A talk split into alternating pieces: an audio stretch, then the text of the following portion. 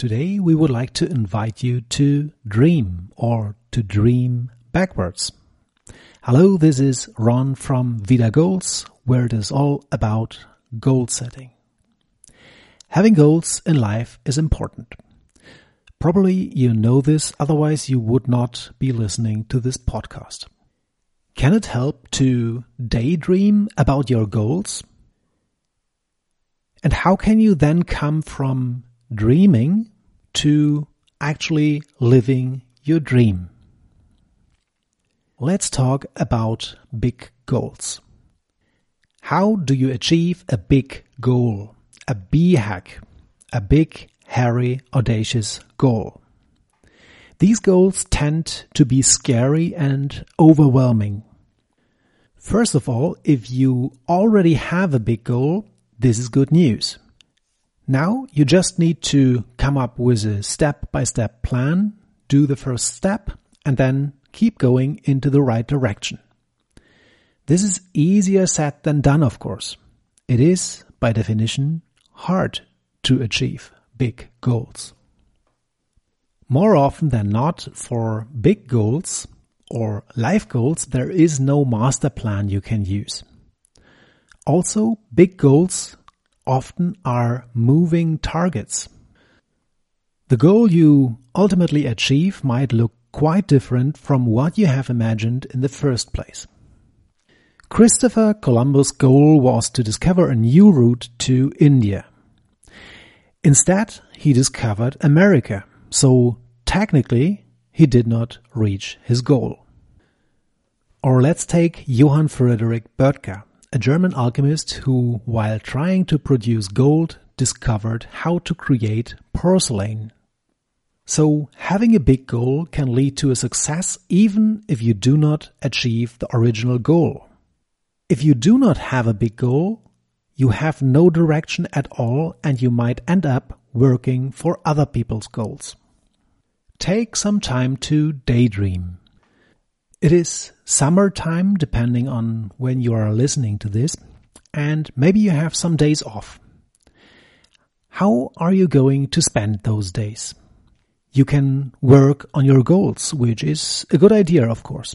However, you can also meet friends, do some new activities, or just do nothing.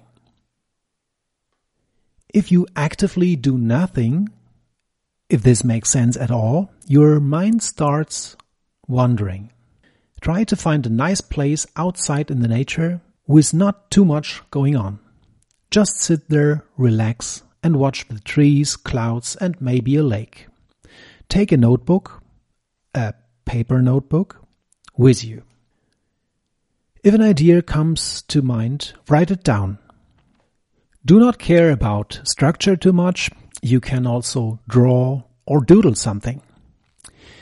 Try not actively to solve a problem or to create a plan. You can work on a solution or on a plan afterwards.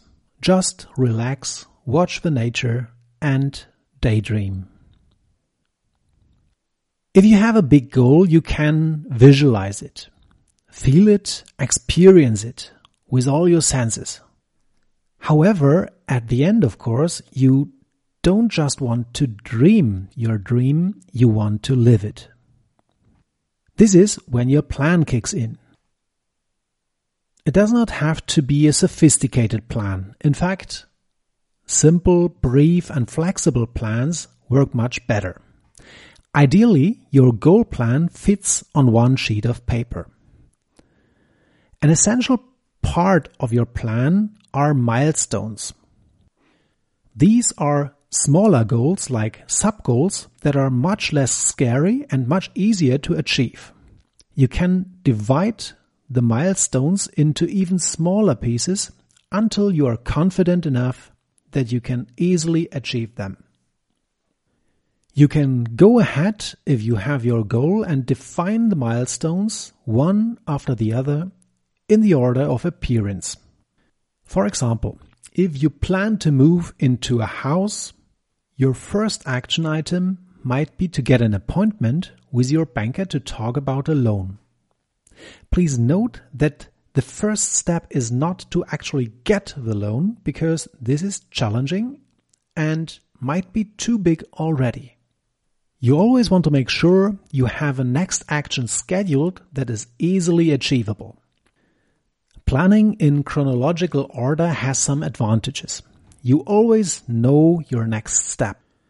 The ancient Egyptians also did not start with the peak of the pyramid, but they built the ground layer first. A possible downside of this approach is that you might lose your path. Planning backwards. For big goals, you might want to try planning them backwards. You have your dream, now what comes right before that? And then right before that, and so on. Let's say you would like to become a famous soccer player. First of all, you should phrase this as a smart goal, meaning specific measurable, action oriented, realistic, and time bound. Then your goal statement might be the following. In five years, I would like to be a professional soccer player playing in the top league of my country. Now you can plan forward, like the first milestone is to apply to a local soccer club to get some training. Or you can plan backwards. What comes right before my goal? Most likely I have to play successfully in the second league. Anything else? What comes before that and then before that and so on? You can draw a pyramid with your goal on top and with all the necessary steps and milestones underneath. Do you need an app? Yes, we suggested a paper notebook when you are daydreaming in nature. However, if you like an app more, please feel free to visit our website at vidagoals.com where you can find a link to our free Android goal setting app Vida Goals. Or if you would like to learn more about goal setting, go to vidagoals.com to find our free ebook about goal setting as PDF or EPUB. This is all for today. Thank you for listening and happy goal setting.